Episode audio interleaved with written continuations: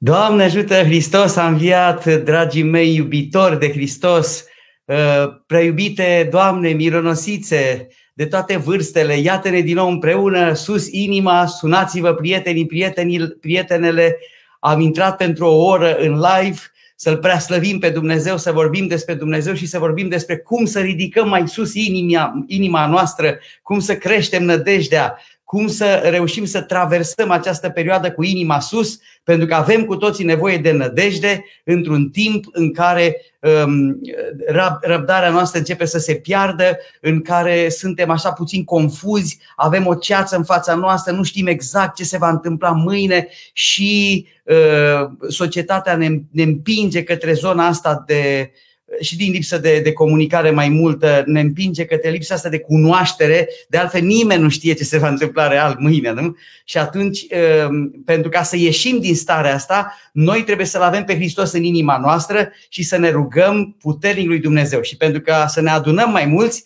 până ne adunăm, vreau să cântăm împreună. Și la fel, uh, să-mi spuneți fiecare dintre voi de unde cântați cu mine. Vreau să cântați împreună cu mine, să-i cântăm lui Dumnezeu, să ne bucurăm, să cântăm un cântec legat de învierea Domnului, pe care mulți dintre noi, să știți, este o priceasnă care se cântă la finalul slujbelor, se cânta pe vremea când eram eu copil la noi la țară și mi-a plăcut foarte mult încă din copilărie acest cântec și vreau să-l cânt cu voi. Eu cânt primele două versuri și voi cântați uh, următoarele versuri împreună cu mine se numește Din mormântul întunecat. Din mormântul întunecat, azi Hristos a înviat, a înviat, a înviat, lumea iar s-a luminat, a înviat, a înviat, lumea iar s-a luminat, îngerii din cerul sus, cântă slavă lui Isus, lui Isus, lui Isus, ce viață ne-a adus. Haideți cu mine! Lui Isus, lui Isus, ce viață ne-a adus, iar noi în lume jos dăm mărire lui Hristos, lui Hristos, lui Hristos, care din mormânt ne-a scos, lui Hristos, lui Hristos, care din mormânt ne-a scos. Să cântăm cu adevărat, azi Hristos a înviat, a înviat, a înviat, viață veșnică ne-a dat. Haideți cu mine, cântăm cu toții. A înviat, a înviat, viață veșnică ne-a dat. A înviat, a înviat, viață veșnică ne-a dat. Hristos a înviat, Hristos a înviat, Hristos a înviat, dragii mei. Mă bucur să fim împreună în seara aceasta împreună. Vorbim despre femeia creștină în vreme de pandemie. Pentru că voi, preiubite doamne, preiubite bunice, preiubite mătușe, preiubite nepoate, copile, adolescente, voi, dragilor, sunteți chemate de Dumnezeu în zilele acestea la o lucrare foarte puternică. Să încălziți cu dragostea voastră casele și să ridicați tonusul casei prin puterea voastră, prin puterea inimii voastre, prin dragostea voastră. Pentru că a fost ieri Duminica Femeilor Mironosițe, ați văzut ce exemplu. Neînfricate, puternice, pline de dragoste, femeile mironosițe aveau o singură problemă fizică. Cine ne vrea prăvăli nouă piatra de la ușa mormântului? Ele erau pline de dragoste și ele veneau către Hristos. Nu le interesa faptul că este interzis să ajungi la Hristos. Nu le interesa faptul că ar fi putut să fie ucise de către oamenii uh, templului da, care l-au ucis pe Domnul. Iată că ele au fost cu Domnul tot timpul. Și noi Și voi, preiubitele noastre, Doamne, să fiți cu Domnul tot timpul. Când îl aveți pe Domnul în inimă, inima voastră se umple de bucurie. De aceea uh, aduc în aceste uh, momente un cuvânt de întărire pentru voi, Doamnelor, pentru că voi sunteți, v-am mai spus, acele minuni din viața noastră care ne-au fost trimise de Dumnezeu, pentru ca împreună cu voi să creăm această stare de, de, de unitate în casă spre Dumnezeu, pentru că nimic nu se face fără Dumnezeu.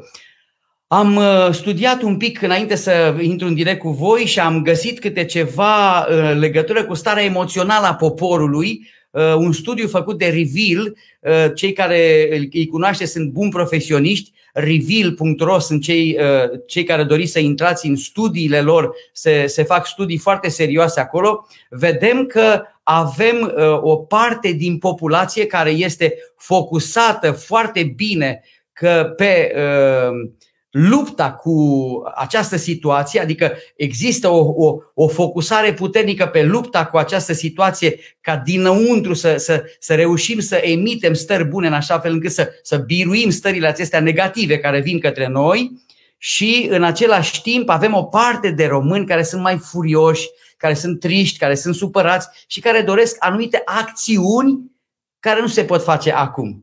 De aceea uh, observ uh, din, din studiul Riviel uh, că un comportament mai degrabă furios poate să genereze stări de nervi și furie, iar aceste stări setează dorința de dezbatere mai multă. Prin urmare, oamenii acum vor acțiune mai multă și în acest sens îi îndemn pe creștinii ortodoxi să, să treacă la acțiune mai multă, așa cum cere Dumnezeu de la noi. Această acțiune uh, care a fost, iată, descoperită chiar și în studiile de, de uh, piață, în studiile sociologice făcute de specialiști, această dorință de acțiune pentru creștinul ortodox trebuie să fie transformată în acțiune, în rugăciune. Și de aceea vă îndemn ca pentru deschiderea bisericilor în vederea rugăciunii individuale, vă îndemn ca să începem. Noi am început deja la biserica noastră din noaptea trecută, am spus în predica de ieri la Duminica Femeilor Mironose, la hramul bisericii, haideți de, de astăzi încolo să ne rugăm pentru deschiderea bisericilor, pentru rugăciune individuală, dar deschiderea bisericilor ca urmare a vindecării. Deci noi, creștinii ortodoxi, nu cerem privilegii de la guvernanți, pentru că de câte ori biserica cere un privilegiu, cealaltă parte a societății va fi extrem de supărată. Noi acum nu vrem decât să rugăm pe Dumnezeu prin rugăciune puternică să vindece Dumnezeu națiunea noastră și prin vindecare să ajungem în punctul în care să se deschide bisericile ca urmare a vindecării. Pentru că dacă ne uităm cu atenție, Dumnezeu deja ne-a ocrotit, ne-a protejat până acum, dăm slavă lui Dumnezeu că n-am avut uh, situații uh, atât de dramatice încât să fie uh, depășit întregul sistem uh, sanitar și vă aduc o mărturie a faptului că până acum, stând în casă, ați salvat și am salvat cu toții mii de vieți omenești. Mii de bătrâni au fost salvați prin faptul că noi toți am stat acasă. Aceasta este realitatea. Și uh, există o aplecare a unora să meargă așa către zona asta gri a uh, unor situații uh, antisistem, că ni se, ni se pregătește ceva, ni se face ceva, vor să, să ne ucidă oameni. Pe Dumnezeu, dragii mei, nu ni-l scoate nimeni din inimă.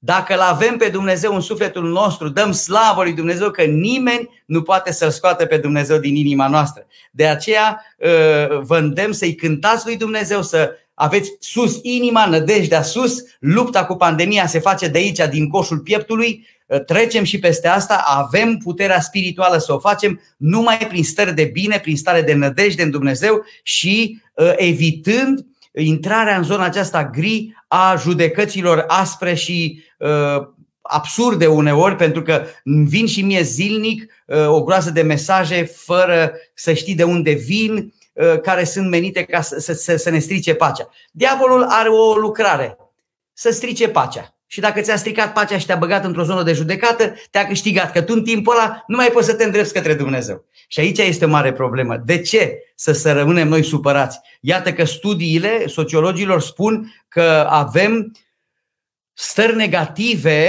uh, o oboseală legată de, de un cumul mare de emoții. Uh, în unele case uh, se instaurează plictiseala, să nu se, să nu se instaureze plictiseala pentru că avem ce face dacă avem cu adevărat în inima noastră pe Dumnezeu și mai avem aici o situație de instabilitate emoțională care poate să devină, poate să devină o generatoare de violență domestică. Uh, din păcate, când au loc certuri și dispute în familie, uh, aici uh, avem o situație foarte grea pentru că din, din nefericire nu avem cum să ieșim din casă și să ne separăm de cel care este violent în familie, nu avem cum să, să, să plecăm și atunci se pot întâmpla situații dramatice. De aceea, îndemnul meu este ca să încercăm pe cât putem să evităm conflictele. Haideți să evităm conflictele și să uh, scoatem ce e bun, fiecare să scoată maximul său. Avem nevoie în această perioadă să scoatem din noi uh, maximul nostru, să fim ediția noastră cea mai bună. Uh, ce, ceva interesant este că o mare parte, 72% din populație, pune accentul pe relațiile sociale și se poziționează în cadranul unității și al armoniei. Aceasta declară că joaca, iubirea și armonia le descriu cel mai bine prioritățile acestui moment. Iată că oamenii au înțeles că armonia, iubirea, joaca, starea asta de bine care se creează în casă uh, ajută foarte mult. Acesta, atenție, e un studiu uh, sociologic, nu este unul duhovnicesc. Dar ca să înțelegem că este esențial pentru noi să înțelegem cum stau astăzi românii. Mulți dintre noi se focusează pe armonia din casă și iată că o parte trăiesc uh, dramatic singurătatea și uh, lipsa de stabilitate. Pentru aceștia ar trebui să ne rugăm mai mult, mai mult noi. Pentru că oamenii care sunt singuri, oamenii care sunt disperați de faptul că nu știu ce se poate întâmpla mâine, au nevoie de o ancoră această ancoră nu poate fi alta decât prezența lui Dumnezeu. Dumnezeu este ancora noastră, Dumnezeu este nădejdea noastră. Lui trebuie să îi ne rugăm uh, permanent și cu Dumnezeu trebuie să fim în inimă, pentru că fără Dumnezeu putem să intrăm efectiv în disperare. Doamne ferește să nu fie. Așadar, prea iubitele noastre, Doamne, am câteva recomandări pentru voi, pentru că au fost zilele femeii creștine, să preluați de la, de la femeile mironosițe curajul, mărturisirea și forța credinței. Este foarte important să știm că avem nevoie cu toții de forța credinței. Voi, dragele mele doamne, ar trebui să fiți primele care își îndeamnă familia să meargă către rugăciune. Așezați-vă la rugăciune puneți-vă întreaga familie la rugăciune, așezați-vă la rugăciune pentru că rugăciunea ajută enorm de mult. Uh, mai mult decât atât, încercați să fiți acelea care să generați surprize plăcute celor din familia voastră. Uh, contează enorm de mult ca voi să veniți cu acel plus de uh, savoare pe care o aveți, acea dragoste, acea ușoară ironie uneori, acele glume alteori, acea stare de bine pe care să o generați atunci când uh, simțiți că scoboară starea de bine în casa voastră. Și în final vreau să vă spun, dragele mele Doamne, că va da Dumnezeu o putere extraordinară, o răbdare extraordinară și o cultură a jertfei. V-ați așezat în stare de jerfă și vreau să știți că jerfa pe care o faceți mântuiesc, mântuiește și sufletul vostru, mântuiește și sufletul celui de lângă voi dacă veți merge pe calea lui Dumnezeu. Așadar, nu vă duceți către zona asta gri a, um, a mai degrabă a știrilor false, a ceea ce generează stări de neputință mai degrabă. Știm ceva sigur.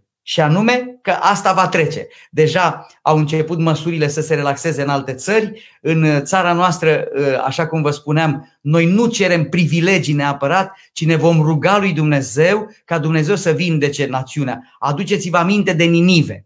Aduceți-mă aminte, aminte, doamnelor, de faptul că atunci când în Ninive poporul s-a pus la rugăciune și s-a pocăit, în acel moment Dumnezeu s-a milostivit și a lucrat extraordinar.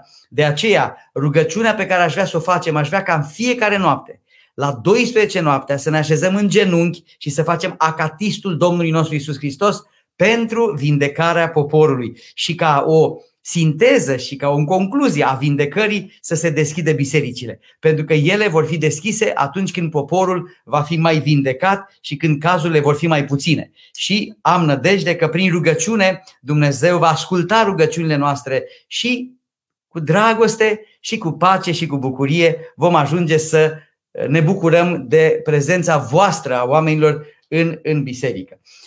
Ce vreau să vă mai spun este că m-am bucurat foarte mult să m-am bucurat foarte mult să, să îmi cer scuze, îmi cer scuze, părul meu a început să o ia razna.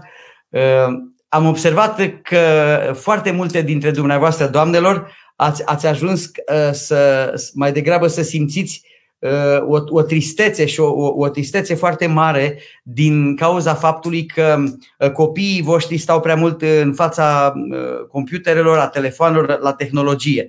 E adevărat că în perioada aceasta este o problemă dramatică prezența copiilor în fața ecranelor, prea mult, prea mult, este un pic prea mult. De aceea ar trebui să-i luăm pe copii din fața ecranelor și să ne jucăm cu ei efectiv ar trebui să ne jucăm cu copiii mai mult. Joaca cu copiii ajută enorm de mult uh, copiii. De aceea e bine să-i scoatem afară pe lângă bloc, pe lângă casă, e bine să ne, să ne, să ne gândim la faptul că uh, punându-ne fiecare dintre noi în, în situația în care dacă am lăsat un copil poate mai mult în fața tehnologiei, o să ne dăm seama sau o să realizăm că tot ceea ce s-a întâmplat până atunci este că l-am, l-am pierdut efectiv uh, pe copil și acest lucru nu este deloc uh, benefic pentru copil. Nu-i lăsați pe copii prea mult. Uh, noi avem un copilaj de 11 ani și el are dimineața lecțiile în online, bineînțeles, cu profesoarele, cu profesorii. El este la o școală creștin-ortodoxă, Anastasia Popescu, o școală foarte bună și uh, stă la lecții, după aceea se relaxează puțin, se joacă puțin, după aceea ieșim afară, după aceea citim o carte, uh, avem uh, un minim de 50 de pagini pe zi de citit și alternăm joaca, cititul și statul în fața computerului. Sigur că nu poți să-l oprești de tot de la computer, în sensul că se mai joacă în rețea cu prietenii, dar cu măsură. De aceea, prea iubitele mele, Doamne, nu îi lăsați pe copii să stea prea mult în fața ecranelor pentru că putem să îi pierdem, putem să-i facem dependenți de tehnologie și asta nu e bine deloc. Haideți să începem să răspundem la întrebări, să vedem ce mă întrebați, dragii mei. Uh, adevărat am viat, vă salut din Turcia cu copilul bolnav. Să vă dea Dumnezeu putere, Loredana, să-ți dea Dumnezeu putere, să fii o mamă bună și jertfelnică să ne rugăm, să ne dai numele copilului care este bolnăvior acolo în Turcia, să ne rugăm pentru, pentru el.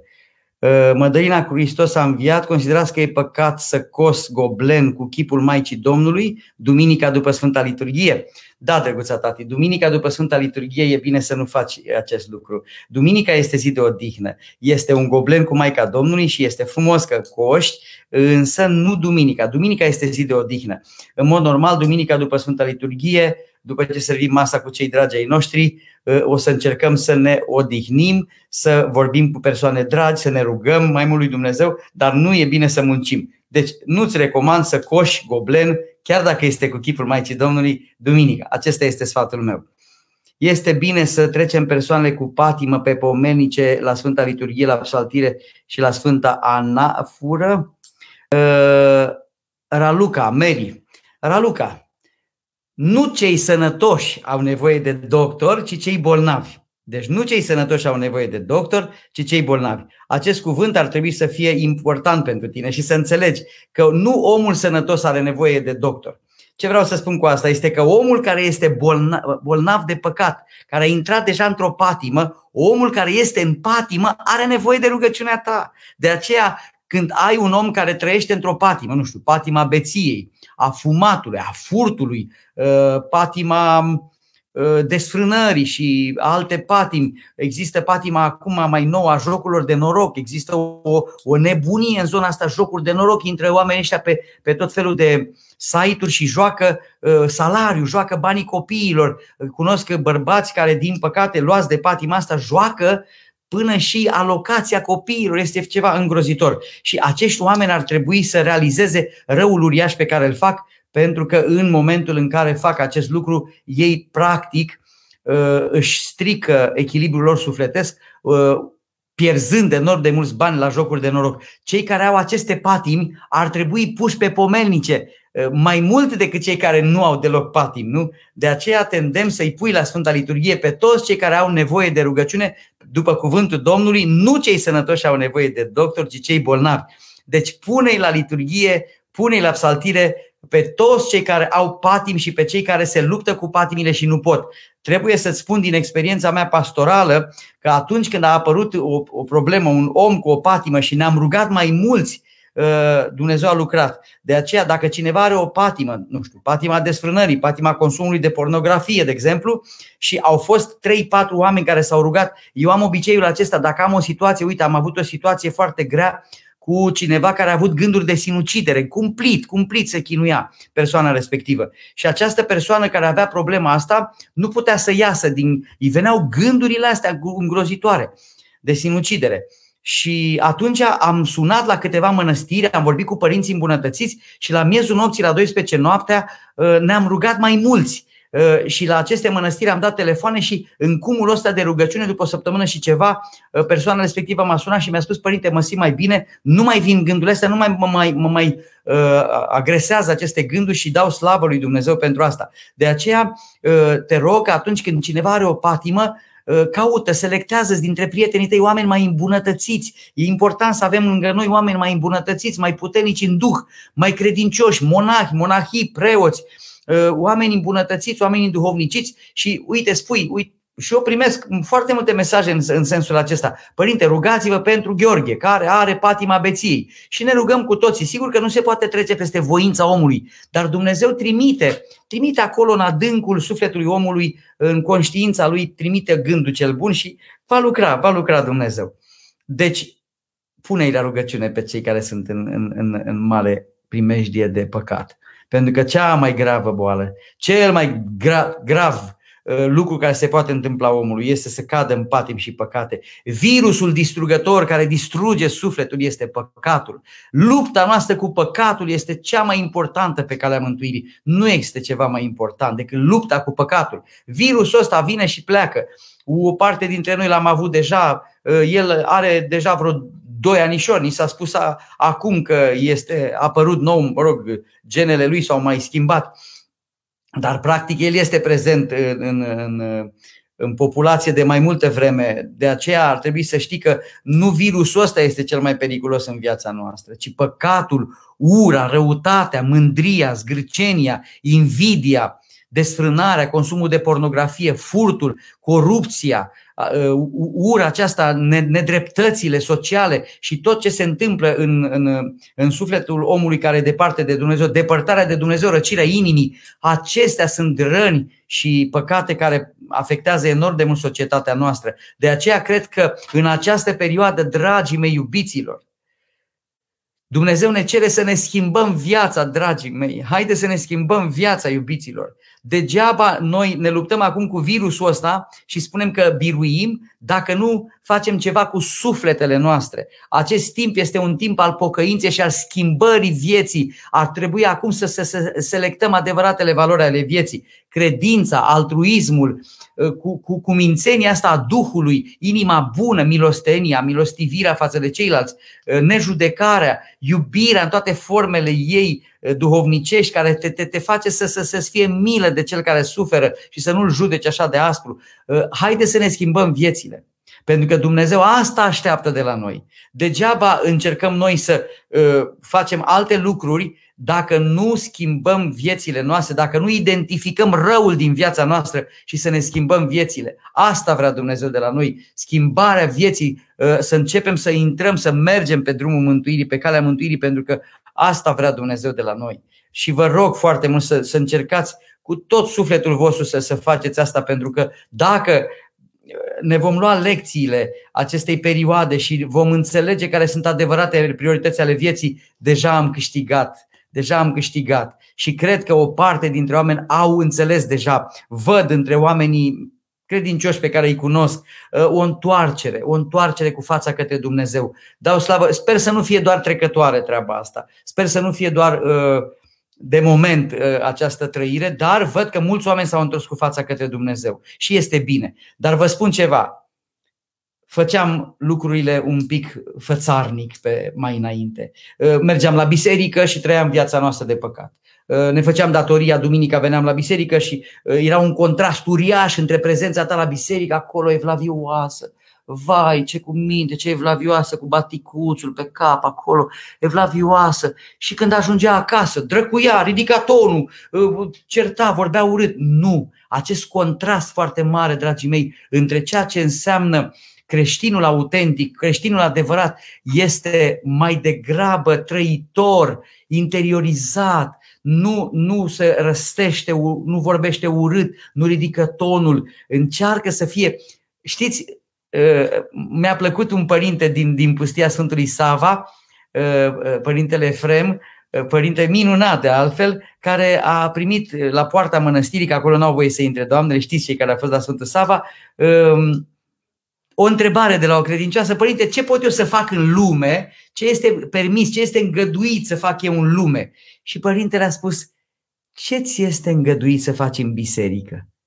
Așa, a, a ce, ce, ce faci în biserică, așa ar trebui să... Așa cum te comporți în biserică, așa ar trebui să te comporți și în lume. Cum adică?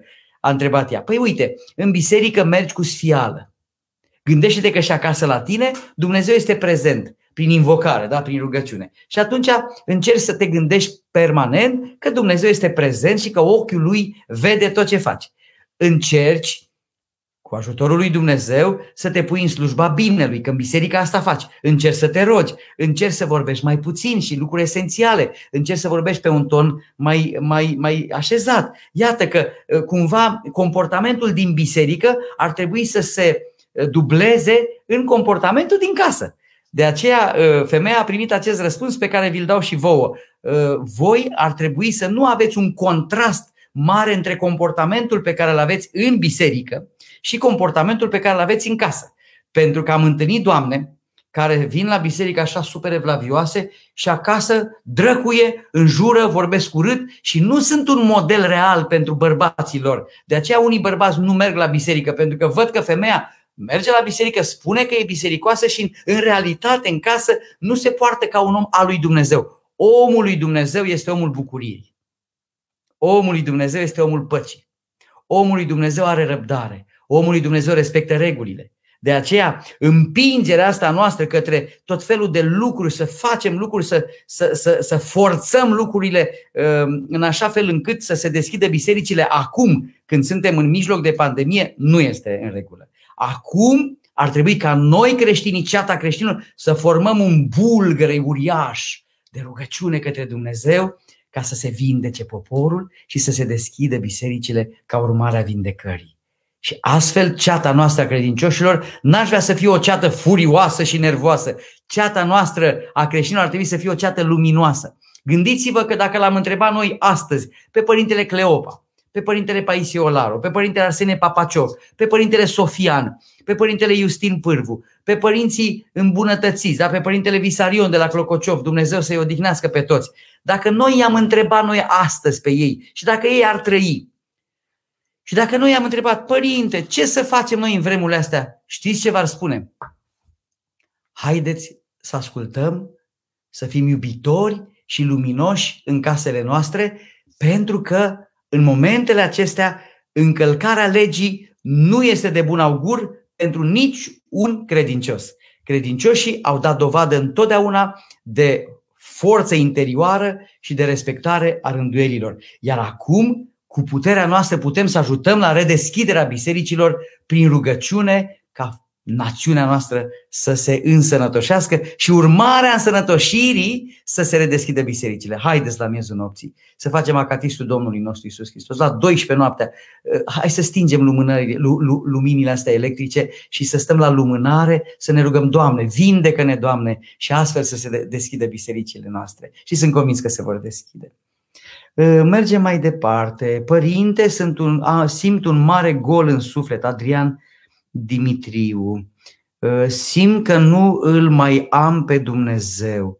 Sunt roz de îndoieli. Cum pot să-L găsesc pe Dumnezeu? Chiar dacă nu am credință, are sens să mă rog, mă ascultă Dumnezeu. O, dragul meu, Adrian, vreau să știi, iubitule, că tu ești copil iubit al lui Dumnezeu că Dumnezeu te-a creat din iubire, dragul meu Adrian, și că Dumnezeu se revelează ție în măsura în care tu îl cauți pe Dumnezeu. Citește mai mult despre Dumnezeu, caută-l pe Dumnezeu prin cunoașterea minții și apoi se va așeza în inima ta. Ar trebui să știi că Dumnezeu se ascunde în natură, se ascunde în ochii aproape lui tău, Dumnezeu este acolo unde tu te aștepți mai puțin.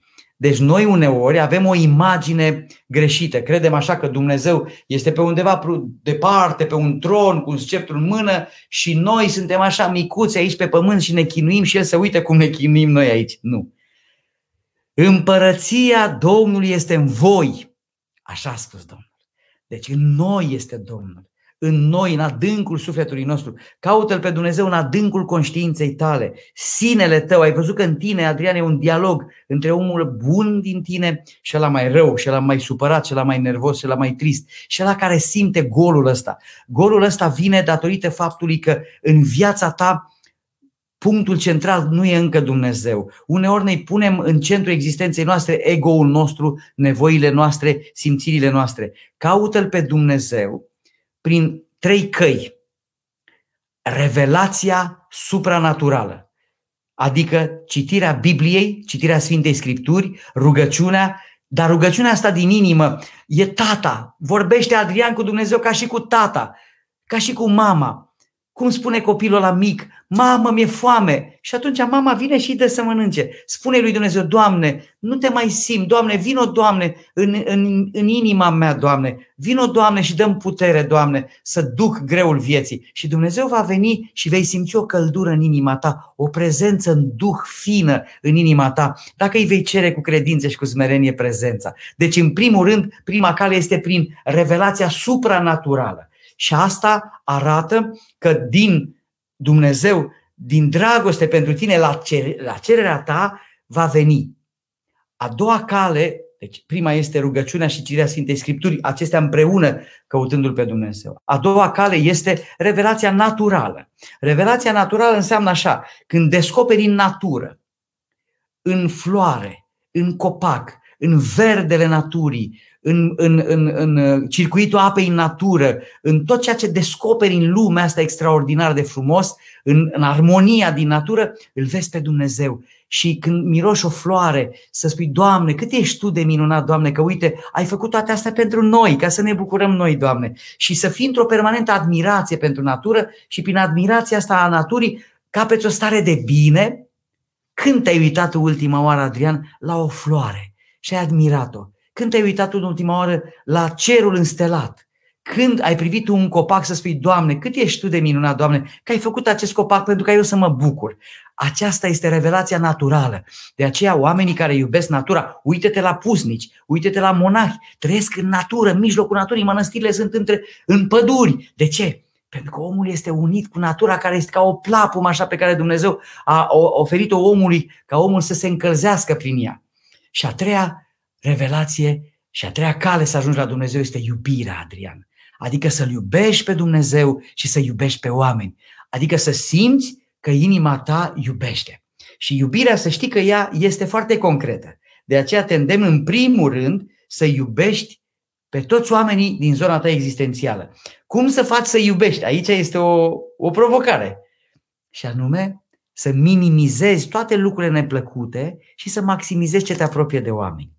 Încearcă să iubești pe oameni, să vezi binele din om, acel puțin bine, ca, poate că întâlnești oameni care nu, nu, nu, nu-ți oferă tot binele. Încearcă să găsești binele din om și vei fi luminos căutând și găsind binele din, din apropiații tăi. Pe Dumnezeu eu l-am găsit în ochii bunicului și în ochii bunicii mele. Acolo l-am găsit pe Dumnezeu, în blândețea lor. L-am găsit pe Dumnezeu acolo, l-am găsit pe Dumnezeu în rugăciune, l-am găsit pe Dumnezeu în adâncul sufletului meu, în simțirea mea l-am găsit pe Dumnezeu. Aici, aici în adânc îl simt pe Dumnezeu când vine și mi umple inima de bucurie. Dar, dacă nu sunt atent, pleacă. Duhul lui Dumnezeu vine foarte fin și pleacă foarte fin. Nici nu simți. Simți mai repede când pleacă. Simți o pustire, o pustire a inimii. De aceea te îndemn să vrei să-l păstrezi depărtându-te de patim. Orice patimă la lungă pe Dumnezeu din sufletul tău, Adrian. Fă-ți o, o judecată dreaptă și vezi ce patime ai, scapă de ele la spovedanie și îl vei vedea și îl vei simți pe Dumnezeu mult mai puternic. Doamne ajută! Costinescu, Petronela, Petronela, Hristos a înviat părinte, am obiceiul de a-i atrage atenția soțului meu, de a-l atenționa, de a-l învăța despre credința în Dumnezeu, dar și despre lucrurile bune din casă. Le citesc, le aud, le învăț și eu de la cei buni și de la cei mai buni decât mine. Foarte frumos. De multe ori se creează tensiune în casă din acest motiv. E bine să nu lui mai spun nimic legat de asta? Îmi place și vreau să aibă aceeași credință și aceeași minte ca aceeași uh, minte ca și ale mele. Mulțumesc.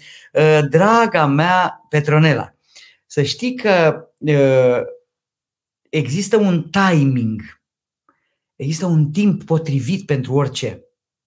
De aceea Sfântul Antonie cel Mare, atunci când propovăduia cuvântul lui Dumnezeu, a fost vizitat de un om deosebit, care a vrut să vadă și el ce face Antonie cel Mare. Și când a venit Antonie la Antonie cel Mare, ce făcea Sfântul? A, a luat fesul acela pe care îl purtau ei, fesul îl arunca la un fesul îl arunca la un părinte, celălalt părinte au făcut un cer și se jucau cu fesul, aruncau și jucau miuța, un fel de miuță, știi? Și atunci omul ăla s-a smintit, a zis, Doamne, eu am venit la Sfântul Antonie, am crezut că Antonie e mare și eu, te ăștia se joacă aici cu fesul, aruncă fesul și Sfântul Antonie, văzător cu Duhul, desigur, că a simțit inima aceluia și a zis așa, ă, te-ai smintit, fiule, zice, ia un arc. Și a luat un arc și zice, ia întinde arcul, ia întinde, întinde, întinde. Și ăla întindea. Și întinde și mai tare și mai tare. Păi nu porninde, să rupe arcul. Păi vezi, fiule, spune, vezi tu, fiule. Dacă întinzi arcul prea tare, se rupe. Ce vreau să spun cu asta? Tu când vorbești despre Dumnezeu, trebuie să vorbești când vorbești despre Dumnezeu, trebuie să creezi o stare, o stare de bine dintr-o situație de viață, dintr-o poveste de viață. Nu îi pui ca la lecții, ca la, ca, la, ca la școală, hai să vorbim despre Dumnezeu sau uite, vezi, tu nu vorbești despre Dumnezeu, tu nu știi, hai că vă spun eu cum e. Și în momentul ăla, ce se întâmplă? Bărbații, îți spun un secret, Petronela, au un zid pe care îl așează în fața lor, în fața femeilor care vin uneori agresiv cu anumite adevăruri. Zidul ăsta, când se ridică, soțul tău nu mai e al tău. Soțul tău se ferește, fuge prin zidul ăsta. De aceea tu ar trebui să-i oferi credința și cuvintele de iubire și de credință cu zidul ăsta jos. Dacă tu încerci să folosești un anumit ton, să-l faci pe el să se simtă inferior, că el, vezi, Doamne, n-ar fi suficient de credincios și îi spui tu cum e cu credința, în momentul acela, draga mea, vei avea practic inversul, vei avea o respingere din partea lui. Deci Petronela, când este el mai sensibil, când e momentul potrivit, vorbește despre Dumnezeu. Nu impune cuvântul lui Dumnezeu pentru că vei avea parte de acel zid. De aceea, tuturor doamnelor le recomand, dați zidul jos, doamnelor, printr-un ton potrivit, ă, certați cu finețe, găsiți momentul potrivit, nu încercați să le spuneți lucrurile, lucrurile bărbaților așa dintr-o dată când vă vine, pentru că s-ar putea să aveți parte de respingerea lor. Fiți înțelepte și astfel uh, veți putea să, să atingeți inima bărbaților voștri prin dragostea voastră la momentul potrivit. Sunt, sunt sigur că ai înțeles, Petronela, ce ți-am, ce ți-am răspuns. Sărma părinte, de obicei mă enervez destul de repede și uneori spun lucruri uh, pe care după puțin timp îmi pare rău că le-am spus și aș, ce aș putea să fac în acele momente? Cum pot să am mai multă răbdare? Ei, Maria Ioana Andreea, Draga mea, răbdarea este o sinteză a multor virtuți. Nu poți să ai răbdare așa, pac, dintr-o dată, gata, am răbdare. De ce vreau să spun eu este aici că tu spui că uh, uneori te enervezi, pui lucruri. Aici e o, un lucru important. Când te enervezi, când te enervezi și te mâni, e tendința asta să spui. E, în momentul ăla, Petru, uh, Ana, Andreea uh, Maria, ar trebui să spui așa. Pune, Doamne, pază gurii mele și ușă de îngrădire în prejurul buzelor mele. Pune, Doamne, pază gurii mele și ușă de îngrădire în prejurul buzelor mele. Și în momentul ăla tu te rogi, Doamne, eu nu pot, cum spunea măicuța Siluana, da? Eu nu pot, Doamne, nu pot singură. Vino, Doamne, Tu și nu mai spui cuvintele alea urâte. Uh, îți spun ceva, că atunci când te enervezi, dacă taci, ai câștigat lupta. Cum spunea Sfântul Arsenie cel Mare, de câte ori am vorbit, mi-a părut rău. De câte ori am tăcut, nu mi-a părut rău. De aceea te îndemn, Petronela, să nu spui lucrurile repede când te mâni, ci să încerci să faci uh, exercițiul ăsta al tăcerii. Și tare bine ți-ar prinde. Și din asta vei căpăta virtutea răbdării. Dar virtutea răbdării vreau să știi că este o, o sinteză. E o sinteză a dragostei, a virtutei iubirii. Este o sinteză a păcii din inimă. Dacă Isus e în inima ta, vei avea și răbdare. Cum vei avea răbdare? Gândindu-te că lucrurile se fac așa cu într-un fel la rând se fac lucrurile. Uh, stăteam o dată la coadă pe vremuri, sigur, acum plătește curentul pe telefon și e mai bine. Pe vremuri plăteam curentul, stăteam la coadă, ne duceam la electrica, probabil că vă amintiți, ne duceam la coadă, stăteam la coadă cu cei 50 de lei în mână și așteptam jumătate de oră ca să plătim, uh, nu se poate mod mai, mai puțin civilizat decât acesta. Dar așa era atunci. Și stând eu la coadă, acolo era în fața mea o doamnă. Și doamna aia, uite așa, dădea din picioare, uite așa, dădea din picioare, uite așa se mișca. Nervoasă, supărată, nu se mai poate, nu se mai poate, ce se întâmplă, nu se mai poate. Doamnă, zic, ce se întâmplă? Vă pot ajuta cu ceva? Era disperată. Da, domnule, ce nu mai am răbdare la coadă, să stau la coada asta. Și zic, iubită doamnă, stimată doamnă, vă rog ceva, uitați. Ă, și era coada mare. Uitați, din momentul ăsta, până când ajungeți dumneavoastră la rând, vor trece sigur 15 minute. Gândiți-vă că aceste 15 minute le petreceți așa nervoasă și uh, bătând din picioare și supărată, sau le puteți petrece făcând o rugăciune, gândindu-vă la Dumnezeu. Oricum minutele astea vor trece dumneavoastră aici fiind. Sau dacă vreți și aveți o problemă de sănătate, eu vorbesc cu oamenii din mai în față să, să vă duceți în față dacă aveți o, o problemă cu, cu, cu căpușorul. A, nu, nu, nu, nu, nu. Haideți că încerc așa să mă rog, haideți că încerc să mă rog. Ia spuneți dumneavoastră un tatăl nostru în gândul dumneavoastră. Să vedeți cum se așează pacea. Și am spus, uitați, Iisus când a venit la apostol le-a zis, pace vouă. Deci când vine Domnul în tine, vine cu o pace. Domnule, s-a apucat femeia să se roage și eram așa de bucuros că o vedeam cum se luminează. Trece timpul și se luminează, se uita la mine, îmi zâmbea.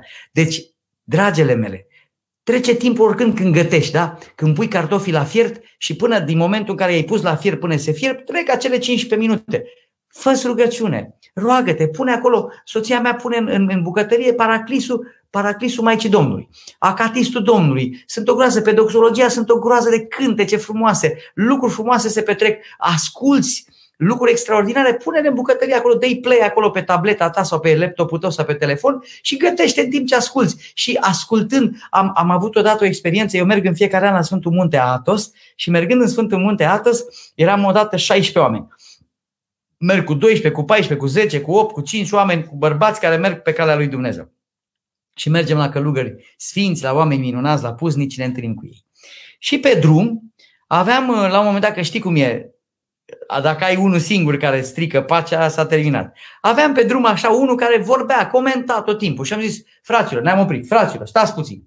Noi am venit în muntele Atos pentru sufletele noastre. Noi n-am venit aici să bârfim, să comentăm, să vorbim. Haide să facem așa. Și am început să mergem în șir indian, mergeam cu toții. Unul în spatele celuilalt spre mănăstire și spunea unul, Doamne Iisuse Hristoase, Fiul Dumnezeu, miluiește pe mine păcătosul. Celălalt, Celălalt zicea și celălalt și cel din spate și cel din spate și, cel... și fiind ocupați cu rugăciunea, nu mai bârfea nimeni, nu mai comenta nimeni. Deci dacă tu ai rugăciunea în inima ta și ai inima luminoasă și sus inima, în stare de, de, de prezența lui Dumnezeu și de bucurie, nu vine tulburarea. De aceea răbdarea vine prin rugăciune și prin dragoste și când vine pofta să vorbești și te mâni, Pune, Doamne, pază gurii mele. Spui în gândul tău, pune, Doamne, pază gurii mele. Pune, Doamne, pază gurii mele. Și vei vedea că Dumnezeu va lucra. Mai departe, mi-au rămas câteva bucăți din Sfântul Paști. Pot să-l iau dimineața în zile de post, așa cum procedăm cu anafura de la Sfânta Liturghie. Vă mulțumesc! E, cu Sfintele Paști. Sfintele Paști pot fi luate în orice dimineață. Și când mănânci de dulce, dragul meu Mihai, nu numai în zile de post. Sfintele Paști pot fi luate până se termină, da? se termină până la înălțare cumva, ă, în, în orice dimineață. Dimineața cânți Hristos a înviat, Mihai, și după ce cânți Hristos a înviat, iei Sfintele Paști. Și te bucuri de această pâine sfințită și pe, asupra căreia s-a făcut rugăciunea de sfințire. Deci ia Sfintele Paști până se termină. Ă, Andreea Munteanu, ce putem face să avem răbdare cu o persoană care nu are destul timp pentru noi Uh, din anumite motive. Păi dacă acea persoană nu are timp, încearcă să înțelegi tu această realitate. Adică ar trebui să învățăm să lucrăm ca individualități, dar împreună. Adică eu înțeleg nevoia celui de lângă mine. Ca bun creștin, înțeleg din toată inima că celălalt are o problemă. De aceea, eu când știu că cineva este ocupat, dacă o persoană, nu știu, este foarte prinsă, foarte ocupată, nu o deranjez, decât cu un mesaj scurt, dacă pot, încerc să, să, să, nu, să, să, să nu agresez persoana uh, aceea cu, cu prezența mea. Deci aici este o taină. Oamenii de știință, uh, citesc acum o carte foarte bună de care sunt foarte încântat, uh, Biologia credinței. În această carte, în Biologia credinței, acest om de știință, mare profesor la Universitatea din Wisconsin, uh, a arătat clar că celulele sunt componente individuale care lucrează împreună ca o comunitate. Cam cum sunt oameni în societate. Unii fac pâinea, alții conduc mașina, alții vindecă trupul, alții vindecă sufletul, alții tund, alții bărbieresc, alții te operează, ă, alții fac cămașa asta, alții fac nasturi și suntem cu toți o, o societate în care ne, adu- ne ajutăm unii pe alții. Și uh, omul ăsta de știință minunat, în această carte Biologia Credinței, are dovada vie că uh, celulele au, au puterea extraordinară de a crea, uh, de a, de a se adapta realităților vieții uh, prin, prin creier mai presus decât genă și mai presus decât educație. Deci mulți oameni de știință, în, mai ales în, zo- în zona uh, oamenilor de știință care credeau în darwinism și neodarwinism, spuneau că totul ține de genă. Dacă părinții tăi au fost bețivi și tu vei fi bețiv. Unii spuneau că totul ține de gene în genetică. Alții spuneau că totul depinde de educație. Cum ai fost educat, așa te vei purta. Ei, acest om dovedește științific prin această carte Biologia Credinței că în viața noastră de oameni maturi, ă, genele au un rol, dar nu determinant. Educația are un rol, dar nu determinant. Tu ești co-creator, spune el, împreună creator cu Dumnezeu în fiecare situație a vieții, mai presus de gene, mai presus de educație. Adică tu ești la volan tu ești responsabil pentru actele tale pe care le faci. Pentru că toate celulele tale, atenție, se aliniază la, cea, la credințele tale, la convingerile tale. Dacă tu ești convinsă că Dumnezeu e cu tine, Dumnezeu îi vine la tine și toate celulele tale intră într-o stare de har.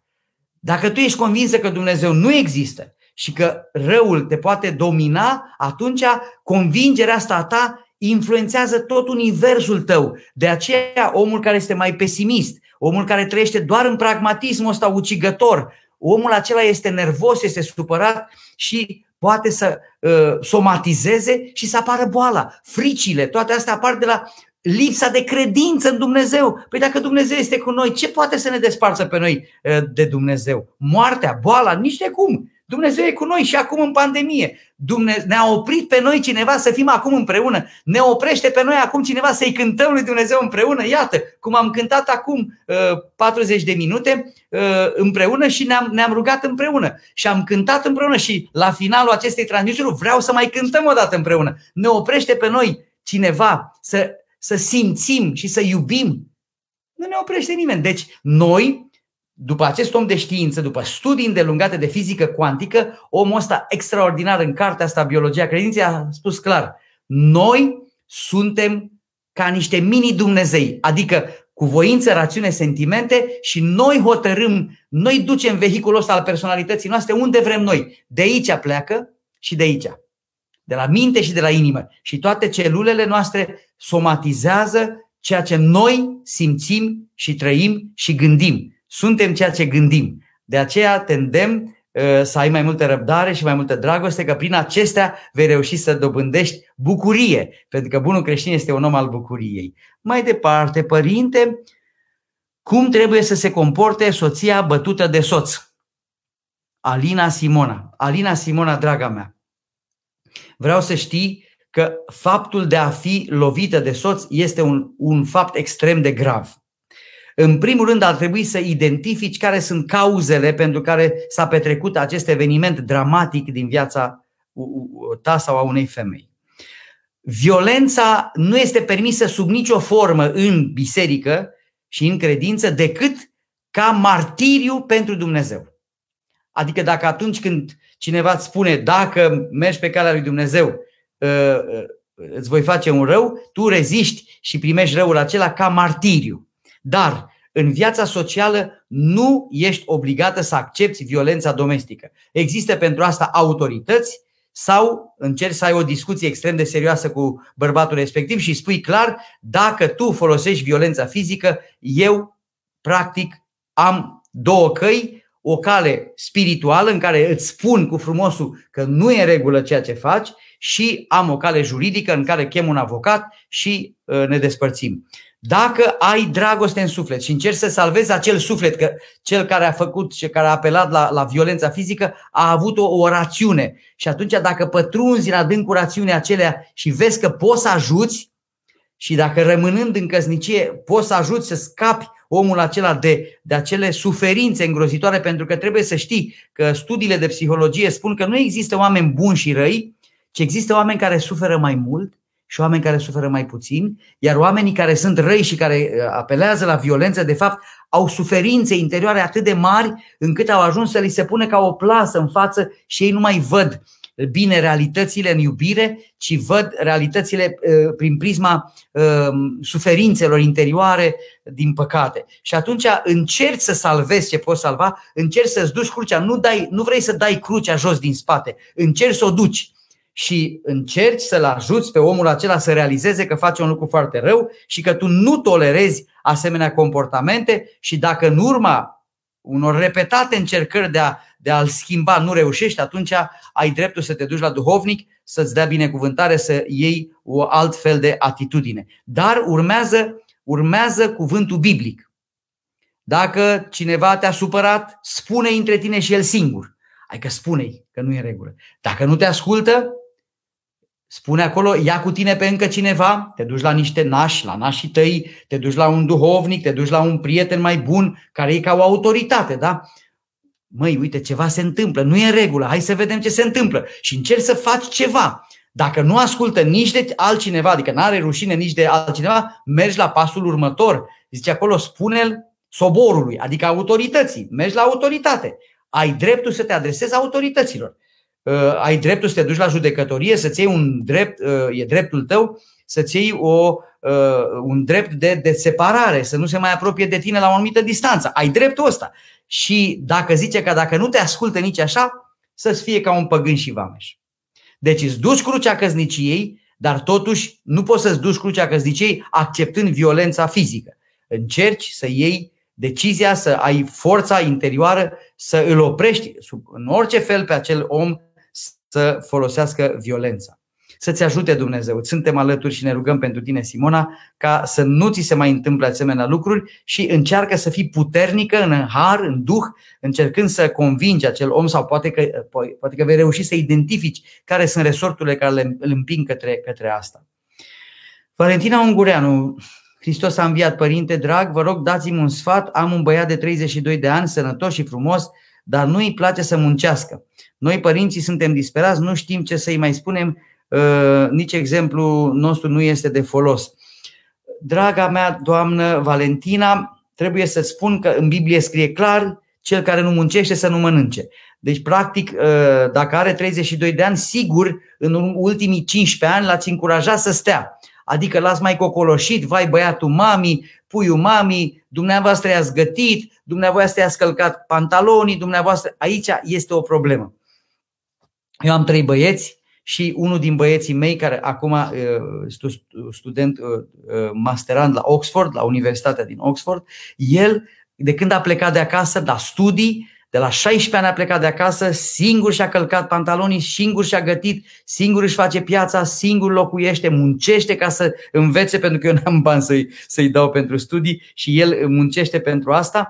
Deci încurajează-l să facă lucruri singuri nu-l mai ține tu, nu-i mai oferi, pentru că bărbații sunt une, unii dintre ei, între, între ghilimele, mici excros sentimentale. Adică el se bazează pe faptul că mama îi dă, că mama îl oblojește, că mama îl iubește și din cauza asta el acum nu mai muncește.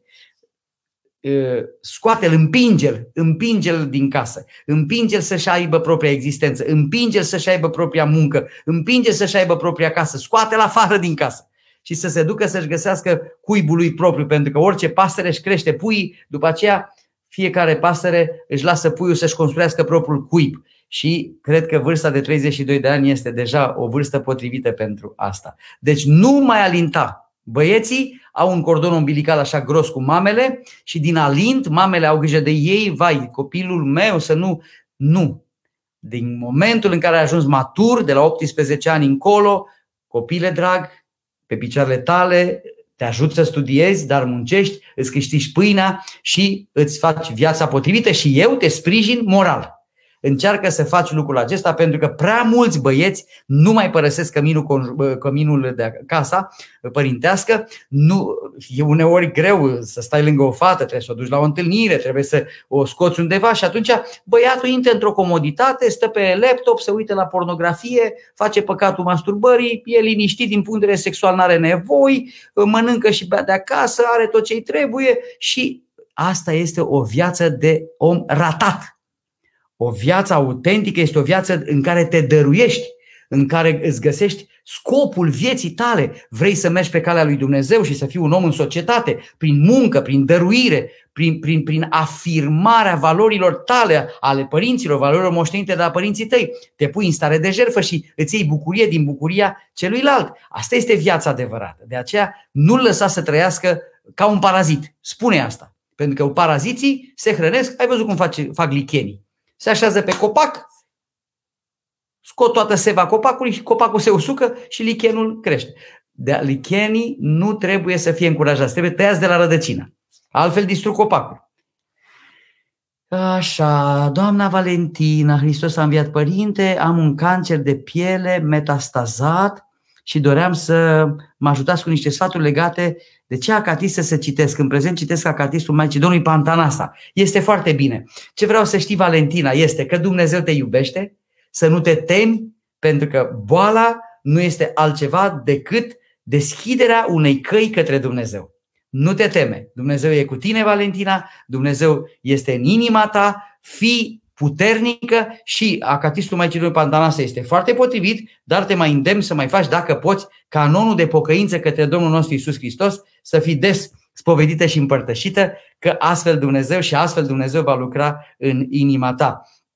Cancerul sau orice altă boală, uh, el uh, practic este o suferință care ne, ne trezește cumva și ne aduce, ne așează către adevăratele valori, cu fața către adevăratele valori ale vieții. Sunt convins că după ce ai avut această problemă de sănătate, te-ai rugat mai fierbinte, a fost, ai fost mai atentă la viața ta, viața ta s-a, s-a desfășurat pe coordonate morale mai puternice și să dai slavă lui Dumnezeu pentru asta, pentru că trupul ăsta este o coajă, sufletul când se desparte de trup, sufletul se duce sus la Dumnezeu, dacă trăim în viața asta cu Dumnezeu. Ă, așadar, curaj, sus inima, bucurie, trăiește în bucurie pentru că viața asta oricum e scurtă și când ă, vom ajunge la final, fiecare dintre noi, nu ne ducem acolo sus decât cu ce am iubit, cu ce am dăruit. Atât. Tot ce e material, nu luăm cu noi cardurile, nu luăm cu noi mașinile, casele, pământurile, gospodăriile, animalele, toate rămân aici. Luăm cu noi ce am dăruit și ce am iubit. Și de aceea te rog, dragă, dragă Doamnă, să te rogi fierbinte lui Dumnezeu și Dumnezeu nu te va părăsi niciodată și așa cum spune în rugăciunea Tatăl nostru, precum în cer și pe pământ. Doamne ajută Părinte, psaltirea o putem citi uh, în orice zi, dacă suntem într-o anumită perioadă, o mai putem citi sau doar în zile de post. Uh, aici uh, vreau să știi că în zile de post se, se, se citește de sigur psaltirea, dar e bine să o citim acum mai mult decât altă dată. De aceea, uh, îndemnul meu este către voi, haide să ne rugăm ca să se redeschide bisericile pentru rugăciune individuală prin însănătoșirea poporului. Și atunci, haideți ca la miezul nopții să facem acatistul Domnului Isus Hristos la lumânare, rugându-ne fierbinte, Doamne, însănătoșește-ne, Doamne. Și să citim poate și o catismă din saltire. La miez de noapte, rugăciunea de la miez de noapte este foarte puternică pentru că uh, ea este făcută atunci când toată lumea este în liniște și când firea omului este spre somn, tu rămâi în trezvie. De aceea părinții se roagă toată noaptea. Mergând în mănăstire la Sfântul Sava, mă uitam de la 1 noaptea până la 7 dimineață, numai rugăciune, ca să zdrobească firea asta păcătoasă. Când vrei să dormi, el te ținea în rugăciune. Ca firea să se zdrobească și să învieze sufletul, să stăpânească sufletul firea asta păcătoasă. De aceea rugăciunea de mie, la miezul nopții este bine primită de, de înaintea lui Dumnezeu. Haideți la final, dragii mei, să-i cântăm lui Dumnezeu. Cântați împreună cu mine și spuneți-mi în comentarii de unde cântați cu mine. Să cântăm împreună. Hristos a înviat din morți, cu moartea premoarte călcând, și celor din morminte viață dăruindu-le. Hristos a înviat din morți, cu moartea premoarte călcând, și celor din morminte viață dăruindu-le, Hristos a înviat din morți, cu moartea premoarte călcând și celor din morminte viață dăruindu-le. Hristos a înviat sus inima, Doamne ajută, nădejde, credință, iubire, bucurie, pace și numai așa vom reuși să traversăm această perioadă cu Dumnezeu în inim, cu Dumnezeu în suflet. Hristos a înviat!